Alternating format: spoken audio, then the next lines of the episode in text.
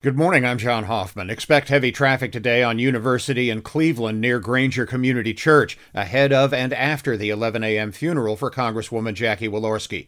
It is open to the public. Traffic will be blocked after the funeral, roughly around 1.30 to 2 o'clock, along the procession route from the church east on Cleveland to Capitol, then south to Kern Road, and west from there on Kern to the cemetery. Walorski and three others died in an Elkhart County car crash last week.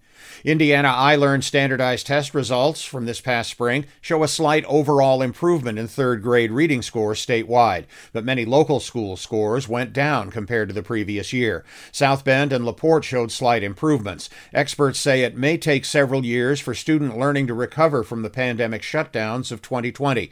Once again, PHM schools had the highest scores locally, 88% of third graders showing proficiency.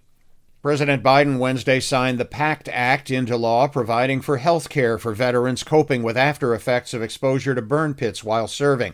The president credited former TV host Jon Stewart with helping pressure lawmakers to pass the bill. Stewart has long advocated for better health coverage for veterans. Baseball, the Cubs downed Washington 4 2 at Wrigley Field. They'll play in the now annual Field of Dreams game tonight in Iowa against the Cincinnati Reds. The White Sox lost at Kansas City 8 3. The South Bend Cubs took a 6 2 loss at Wisconsin. I'm John Hoffman on Sunny 101.5.